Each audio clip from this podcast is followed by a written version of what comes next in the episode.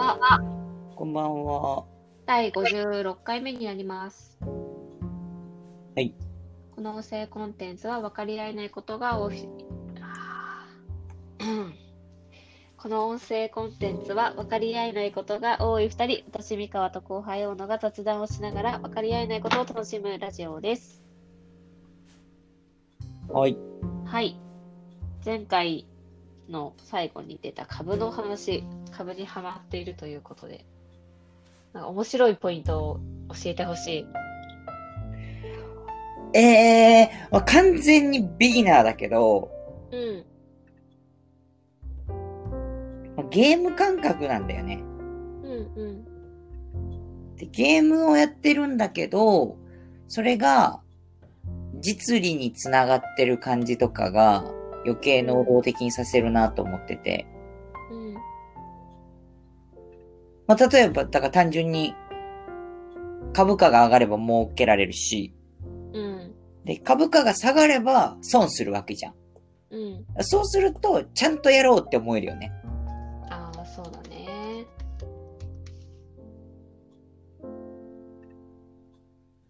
で、完全にもうルールが決まってるわけじゃない。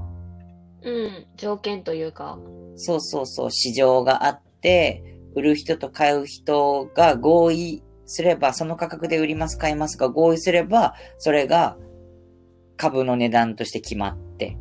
うん。で、そこにいろんな要因が、こう、混ざり合ってるから、もちろん、全然一筋縄ではいかないんだけど、うん。でも、なんだろう。変数としては決まっててさ。うん。だこことこことここまでは自分でコントロールというか把握できる範囲だよね。こっから先はコントロールできないってことだよねっていうのがさ、うん。あって、そこの未知の領域をいかに減らせるかで確率が上がっていくっていう。うん。うん。だから構図的には麻雀に近いなと思ってて。そほの麻雀って、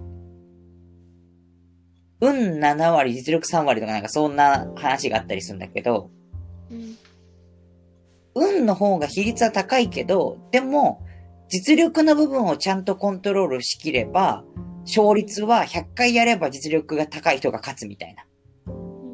だから一発勝負だと初心者がプロに勝つこともあるんだけど、100回やった時の勝率はプロの方が高い。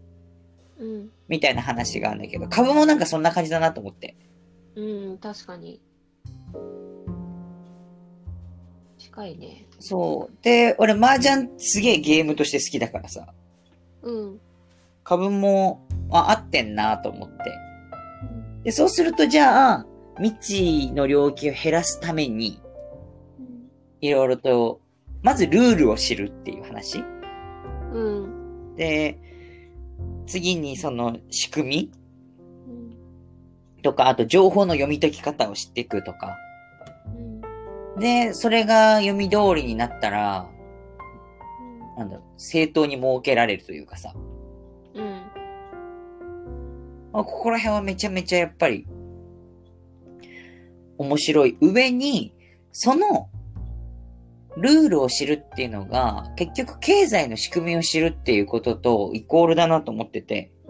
ああ、それは、うん。でかいね。うん。だって多分、日経平均株価を気にしたことなんて、就活の時ぐらいだからさ。へ就活のえ。時には面接で日経平均株価いくらですかとか聞かれた？聞かれたりした、まあそういう会記者を受けてたってのがあるけど、うん。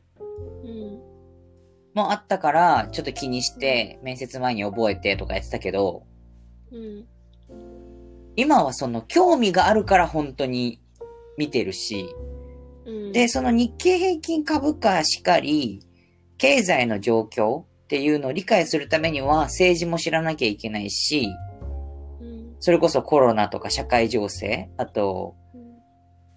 国防の観点というかさ、軍事の話も知らなきゃいけないし、あとはうん技術革新とか発展も知らなきゃいけないし、うん。で、日本国内だけじゃなくて、アメリカは、中国は、ヨーロッパは、とか、うん。その各国の様子を知らなきゃいけないし、うん、で、そういう社会情勢って話だけじゃなくて、個社別の株価はやっぱり業績で決まるから、うん。財務諸表とか読めなきゃいけないし、うん。決算がさ、1区、2区、3区、本決算ってあって、そこから何を読み止める、読み解けるかっていう話で、うん。結局売り買いが決まっていくわけじゃない。うん。で、そこら辺が理解できるようになったら、シンプルに会社、自分が働いてる会社にも貢献できるじゃん。うん。うん。もう、やらない理由がないよねって思ってて。うん。まあ、ただちょっと今、熱が上がりすぎちゃってるから、うん。この感じだと、一回は飽きるなと思ってるんだけど。うん。まあでもすごくそういう意味で、実利もあるし、間接的な利益もあるし、これをやってることが、知識、血肉になってるっていうのとかも、まあ、全部の面でおもろいなと思ってます。私、指揮法？はいはいはい。で、就活の時ぐらいしか見たことがなかったの。はいはいはい、一緒一緒。そう、けど私もその株を見るようになってから、指揮法の面白さがちょっと分かった。ほなんか毎月、あてかあれ結構経、なんだろう、経済の状況とかを把握するのにめちゃくちゃ便利だなと思って、う。あ、今こういう企業が注目されてるんだとか、うん。あと企業に限らず、あ、業界、こういう業界が注目されていて、その背景として、こういう会社が、え業界を盛り上げてるんだね、とか、で、この業界が盛り上がることで、経済にこんな影響があるんだとかも、めちゃくちゃわかりやすくまとまってて、うん。え、すごいじゃん、指揮法って、って思って。就活以来、この前久しぶりに結構読んでしまった。ああ、指揮法はね、そうに言うよね。うーん、面白い。あの、株始まる、始める前に、インベスター Z を読んだんですよ。うんうん。書いてあったよ。四季報はやっぱ最強だって。あ、そうなんだ。あーあれは面白いよね。面白いのと、あと、あの、なんとなく勉強したいなっていう思いで、ノートの決算が読めるようになるノートマガジンっていうのがあるんですよ。まあ、それ知ってる。あと、で、これを購読してて、でもなんとなくでしか読んでなかったのね。うん。けど、その株をやり始めて、決算書もちゃんと読めるようになりたいなとか思って、そういう視点で、このノートを購読して読んでると、やっぱ気づきが多い。そうそう。俺も最初は、ちゃんと決算書を読めるっていうことを目的にして、で、まっすぐ、その、PLBS しかりさ、こう財務諸表、表財務諸表を見ていくって考えてて、で、やってたんだけど、まあ、そっちよりやっぱ、株っていうのを通した方が、飲み込みが早い。うん。なんかさ、その、俺がすでに経営してればさ、一瞬で直結するからすぐ覚えるんだよ。でもうんうん言うて全然まだペイペイでさ、そこに対して、理解してることはプラスアルファであって、マスト条件じゃないっていうのがうん体感としてあるから、なかなかこう、やりきれないんだよね。そうだね。そこに、ちょうど株が差し込まれた。俺、なんかね、ここ2、3年毎年、年明け今年はこういうことやりたいなっていうので、その、決算を読めるようになるって思ってたの。株とか関係なく。うん。でも、まあ、なかなかこう、大枠とかはわかるようになったりとか、まあ、そういう本とか読んだりとかしたけど、全然身になってないなって思ったところに、やっぱこの、実利っていうのがね、うん非常に強く後押しをしてくれてますよ。うーん、いいね。実践の場があるっていいよね。いい。あと株は、そう、実践の場で言うと、毎日、毎時間、毎分何かが変わるから、実践しやすいっていうのもある。そうね、あ、ちょっとでも見すぎちゃう。アプリ開きすぎちゃう。わかる。あのね、Google さんでね、常に開いちゃうね。株価大変動。変だよね。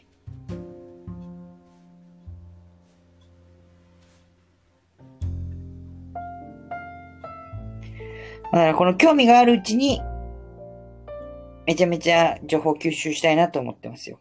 うん。そうだね。私も最初、指値とかよくわかんなかったもん。わかる。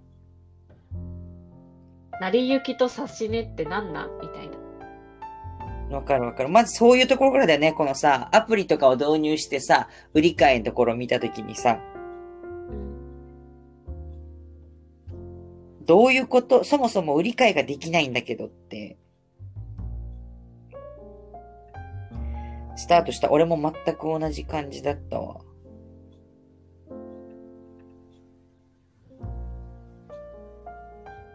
だってアプリの中にもさ、もう専門用語すぎてさ、うん。まあ、そもそもだって俺、この日経平均、トピックス、ジャスダック平均、マザーズ指数とかの意味もわかんないから、これがなんでアプリの最初の表示になってるかわかんなかったり、うん。あとその株価の決まる、こう、理由うんもわかんなかったし、うん。この、いろいろあるな。なんか業績、業績がこうだから、だから何みたいな業績情報とか載ってるけど。そうだね。で、ROE とかなら聞いたことあるけど、うん、PBR とか、うんうんうん、なんかそこら辺がつまり何っていう。PER、EPS、BPS。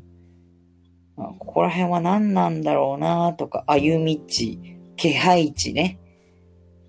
何やねん、気配ってって思ってた。PTS っていう言葉もなんだかわからない。PTS で、なんだっけ、夜間取引みたいなやつ。あの、施設市場。うんうんうんうん。取引所を返さずにやる。そうそうそう。ププライベートの P なのかなだからまあ夜はこれで売り買いできるけど、でもじゃあ PTS で高騰してるからって翌日の東証の市場で上がるかっていうとそんなことはないみたいな。うん。そう、でもそういうのを俺マジで最近見まくって調べて、なるほどね、つって。で、実際にいくつも株の銘柄見てて、確かに昨日 PTS バカ上がりしてたけど、東証は全然上がんなかったな、とかっていうのあるし。うんで、例えば、ニューヨークダウが暴落したみたいな話があって、うん。ナスダックも落ちたし、ここら辺はコロナに対する不安が募ったからだってなったけど、まあ確かに日本の市場も開いてみたらちょっと下がったけど、マザーズとかそこまで影響受けなかったよねって話があって、うんじゃあそれはなんでとかさ。でマザーズはそこまで影響受けてないけど、マザーズの中の1銘柄はガクッと下がってるのはなんでとか。うん。そういうのを考え出すとね、もう、一生、情報収集できちゃう。そうだね。あそういう、あれ？これなんでだろうって思った時に、もしかしてこうかなとか思うけど、でもそれを確かめる術は私はまだ少ないな。いや、そんなん言ったらわかんないんだよ。わかんないんだけど、こうじゃないと思って、いろんな株見、見ていく感じ。ああ、なるほど。あれやっぱこうなんかなとか、あと掲示板とかも一応情報の参考にしてさ。ああ、他の人はこう言ってんな。でも、掲示板の人たちはさ、もう完全に投機目的でやってるからさ、信用取引とかやりすぎちゃって、なんかもう俺はこう、全然手出さないなって思ったりもするけど、うん。まあでもそういうところで見て、うん、こういう風に、まあ、煽ってる今これ買いだ買いだって言ってるってことは、この人たちはみんなが買うことで儲かるってことなんだろうなとかさ。うんうんうん。そんなんいろいろ見ながら、やってる。うん。面白いよね。絶対はないからさそうだね。そう。そこもね、難しいよね。あ、今買い時かもしれないって思って買ったり買いましたりした時に、でも次の日、思いっきり下がってるのとかを見て、ショック受ける。でも多分そういうショック受けるから、身になるんだろうね。うん。だちょいちょいちょいって買ってめっちゃ上がってイエーって思ってたらさ、ビギナーズラックで再現性ないから、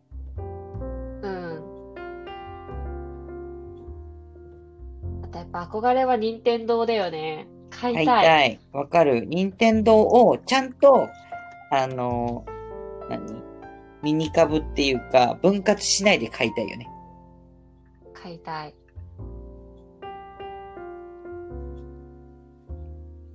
だって、任天堂100株買うんだったら580万いるでしょ？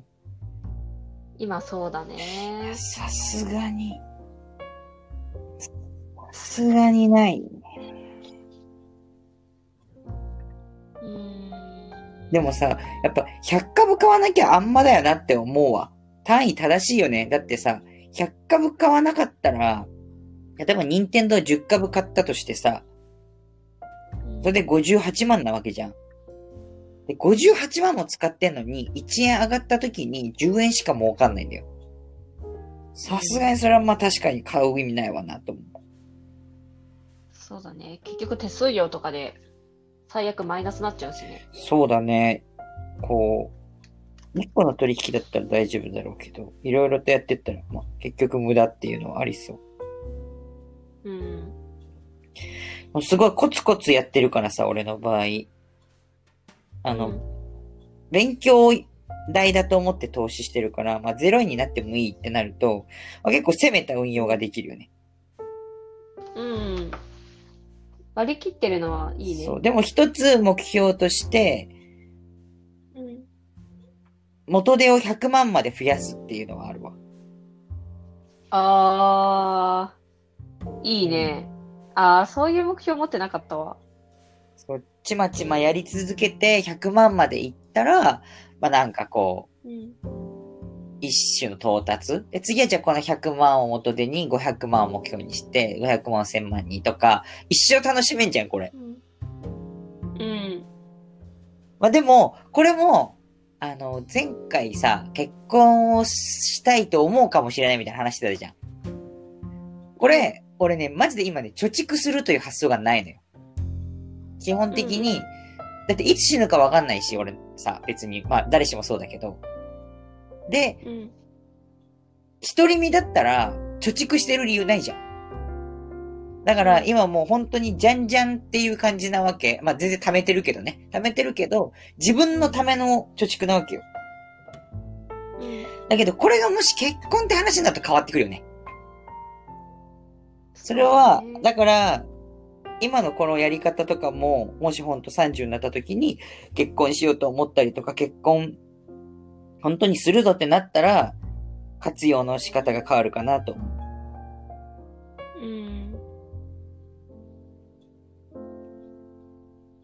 うん。だって、マジで、ニーサとかもさ、一般ニーサで株の分しかやってないけど、もし結婚するんだったら積み立てニーサをチョイスした方がいいだろうし、よかっただろうし、イデコとか、確定拠出型の個人年金とかだってやってないわけよ、俺は。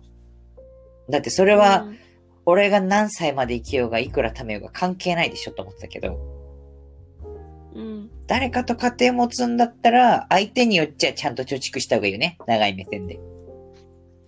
そうだね。だから貯蓄のタイミングとその額っていうのが見極めがすごく難しいなって思う。そうね。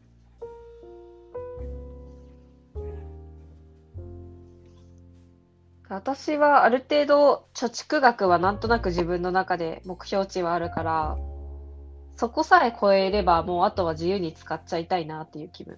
ああ、でもさ、その結婚しますとか、例えば子供生まれますになるとさ、収支のバランス崩れんじゃん。うんうん支出がぐって上がるから、やっぱ貯蓄をし続けるっていうのはなかなかむずいよね。そうだね。だから、今できることかもね、その貯蓄するっていうのは。独身だからこそできることかもしれない。でもマジで俺、銀行口座よりも銀行口座外の資産の方が大きいからな、今もう。昔は 100%, 100 いいね銀行口座入れてたけど、うん。今は外のがでかいわ。うーん。そうか。まあ、それで楽しんでる感じはする。うん。いいね。ゲーム感覚で楽しめるのはいいよね。そうだね。完全にゲーム感覚だね。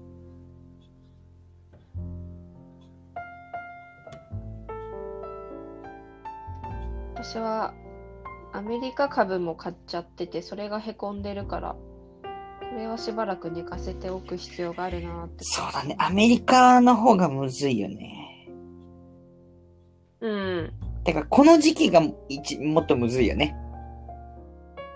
そうだね。この時期はね、初心者な私にとっては触らない方がいいなっていう気持ち。うんまあ、そもそもコロナで相場がめちゃめちゃに崩れて荒れてる状態な上に、大統領選だから11月いっぱいぐらいはあんまり安定しないよね、きっと。うん。まあだからこの投機目的の短期投資の人たちはめちゃめちゃこういろいろやる動くんだろうね。うん。だから、また、ぐだぐだと。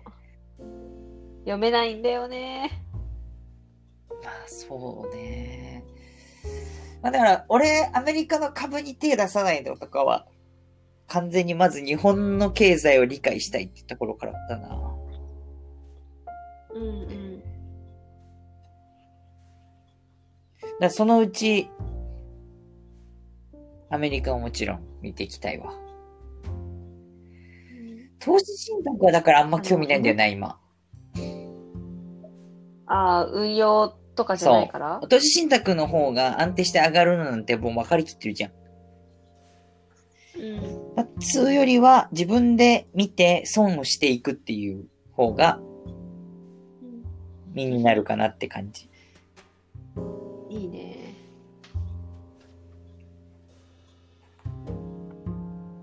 すごいいいなって思ったのが N 校だった記憶があるんだけど授業で実際に株に投資するんだって運用するんだってでそれこそインベスター Z の人とかが講師だったかうなで確かだけどこうなんか勉強しながら自分で株を運用してみて儲けられたのか損したのかで発表俺も中学の時それあったな。あの、実際のお金じゃないけどね。マジ？い実際のお金じゃなくてい、な。いくらだっけな？いくらかを与え、与えられましたと仮定して、どこにどう投資するかっていうのをやって、で、結果発表するっていうのはあった。へえ、すごい。そうで、その時にね、株面白いと思った記憶はある。で、その時に任天堂買って、で、上昇率ナンバーワンで、なんかこう、学校で優勝したのよ。う んできる人やん。なんかそれ、多分、原体験になってるわ。おーいいね。そういうのもっとやりたかったな、小さい時。いいえ、三河さんは特殊な小さい時過ごしてっから。十分。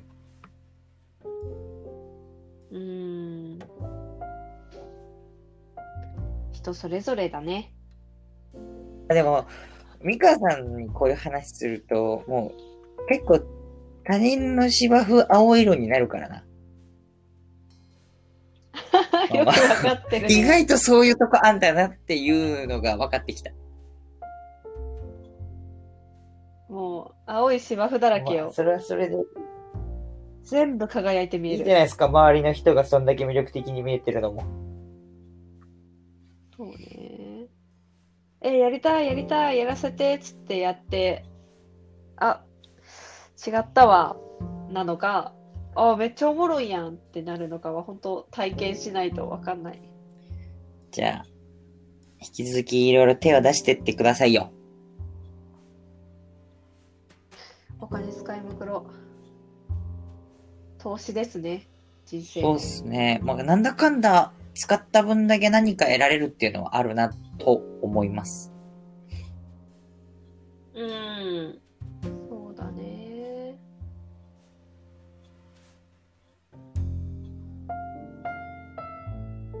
宝くじとか、やで、やっているやー、定期的に今やってないかなちっちゃい時は親が買うのすごい楽しみにしてたけどね。でも、それこそ株始めてから思った。毎回3000分ぐらい買ってもいいかなと思って。年末ジャンボとか、サマージャンボとか、うんグリーンジャンボ、その大きいやつあんじゃん、季節に。さすがにこう、うんうんトトみたいな頻発であるやつはやらないけど、うんなんたらジャンボぐらいは、毎回3000円買って楽しむっていうやり方はありそうだなと思ったわ。うん。なんかね、ギャンブルの楽しさもちょっと分かった。ああ、はいはいはいはい。宝くじもそうだし。そう。やっぱ自分で稼ぐようになって、例えばじゃあ、連番10枚3000円で買ったとして、で、300円しか当たりませんでしたってなったとしてよ。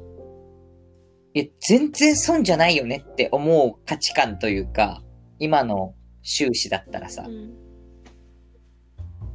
うん。だって、仮に1食分1000円だとして、3回飯我慢したらそれで何もなかったことになるんでしょっていうようなレベル感だからさ。ちっちゃい時の3000円はでかかったけど、うん。ちょっと節約した3000円なんか何でもないダメージだわ、と、今の財政状況だったら思えるから。だったらちょっとワクワクする気持ち3000円で買った方がよくない？っていう。うん。うん。なんか大人になってから、そのお金をコントロールできるっていうのはすごい楽しいなそうだね。それはめちゃめちゃあると思う。もう自己責任だから。株やってて自分今怖いなって思う一部のこう側面は、一瞬で1万増えたり、一瞬で1万減ったりする？この感覚、うんうんなんだろう？ちょっと気をつけなきゃいけないなと思ってる。うん。うん。あの、今もう俺1万増えたところで何でもないじゃんと思ってるけど、1万って結構でかいなって。実際の現金で見たら。そうだね。うん。で、ね、1万増えたわが10回だったら10万になってるわけでさ。10万あったら何かしら100株買えるじゃんって感じするし。うん。これにどんどん慣れてっちゃうと、例えば元手が増えてさ、仮に1000万投資してる時にさ、10万の増減なんてさ、頻発するじゃんこれで狂ってったらちょっと怖いなっ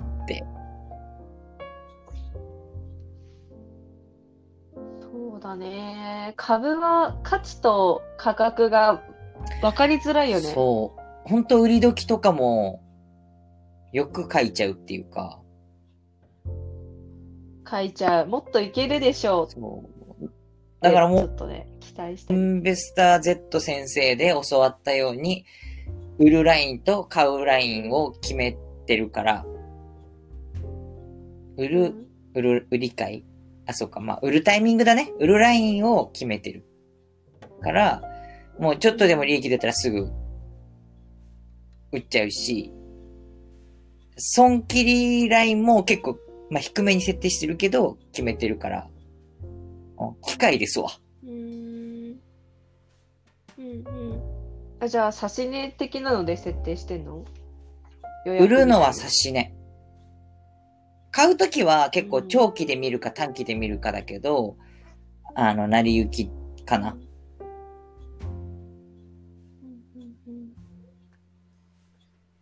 そう、まあ言うてスーパービギナーだからさ、いろいろ経験失敗して、蓄積していってって感じかな。だね。えー、インベスト面白いよ、普通に漫画として。巻ぐらいしか俺、LINE 漫画で全部読んだ気がするわ。へえでも私、なんか話をしながら、さっき言ったその、うん青い芝生じゃないけど、友達がハマってるものに乗った方が一緒に楽しめるから、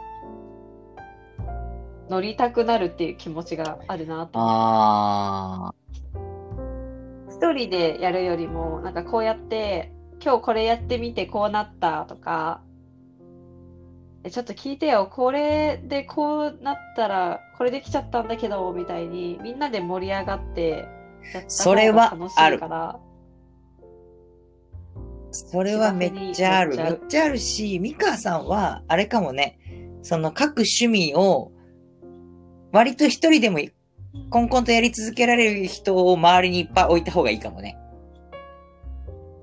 なんかその、周りもさ、誰かがいないとっていう感じだとさ、冷めてくじゃん。あー、そうだね、誰かがそうそう。だからもう、一人はこれに関してずーっと長くぐつぐつ煮込んでくれるみたいな人がいれば、ミカさんも続けられる可能性高まるし、こう、急激に熱上げて急激に熱冷めるみたいな人と一緒にいるとさ、パンパンパンパンって変わっていっちゃうからさ、この、まうんうんそういうパンパンパンパンって変わっていくのも面白いけど、これに関しては、ちょっと長くやってくれるやつ隣にいた方がいいなっていうのを選んだ方が良さそう。あーそうだね。確かに。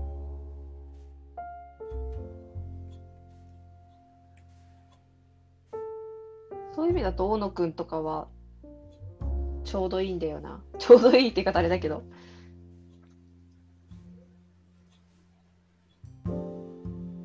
なんかギュッとはま、何かにそうね、はま割かし一人で長く続けてること多いかも。らうんでも、今の三川さんが言った、他の人も一緒にいるっていうのは、俺もあるわ。あの、いなくても続ける分野はあるけど、やっぱいる方がうん熱くなるよね。うん、熱くなる。学びがいがあるし、教えがいもあるし。今株こんなに盛り上がってんの完全にやっぱいるからだもん。やってるやつが。うん。そうだよ誰かが飽き始めると、もしかしたら、その空気がそうだからあの、やってる理由がみんなとやってるのが楽しいになっちゃったらあれだよね。今言ったようになっちゃうから、本質的には結局あるのよ。うん。自分の目的が。で、それを加速させるためうんに友達がいる。だったら、うまくいきそう。うんそうだね。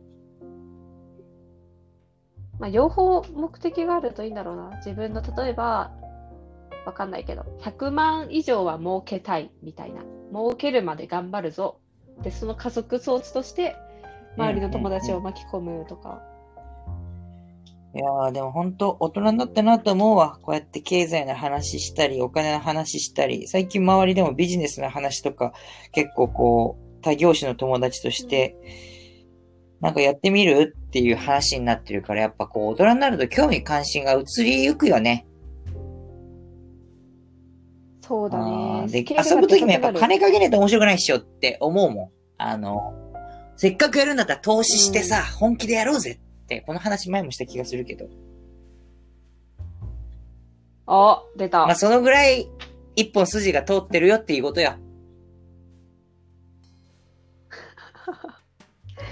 よ。綺麗にまとめたな。じゃあ、第56回以上ですかはい。大人の話でした。では、ありありがとうごいざいました。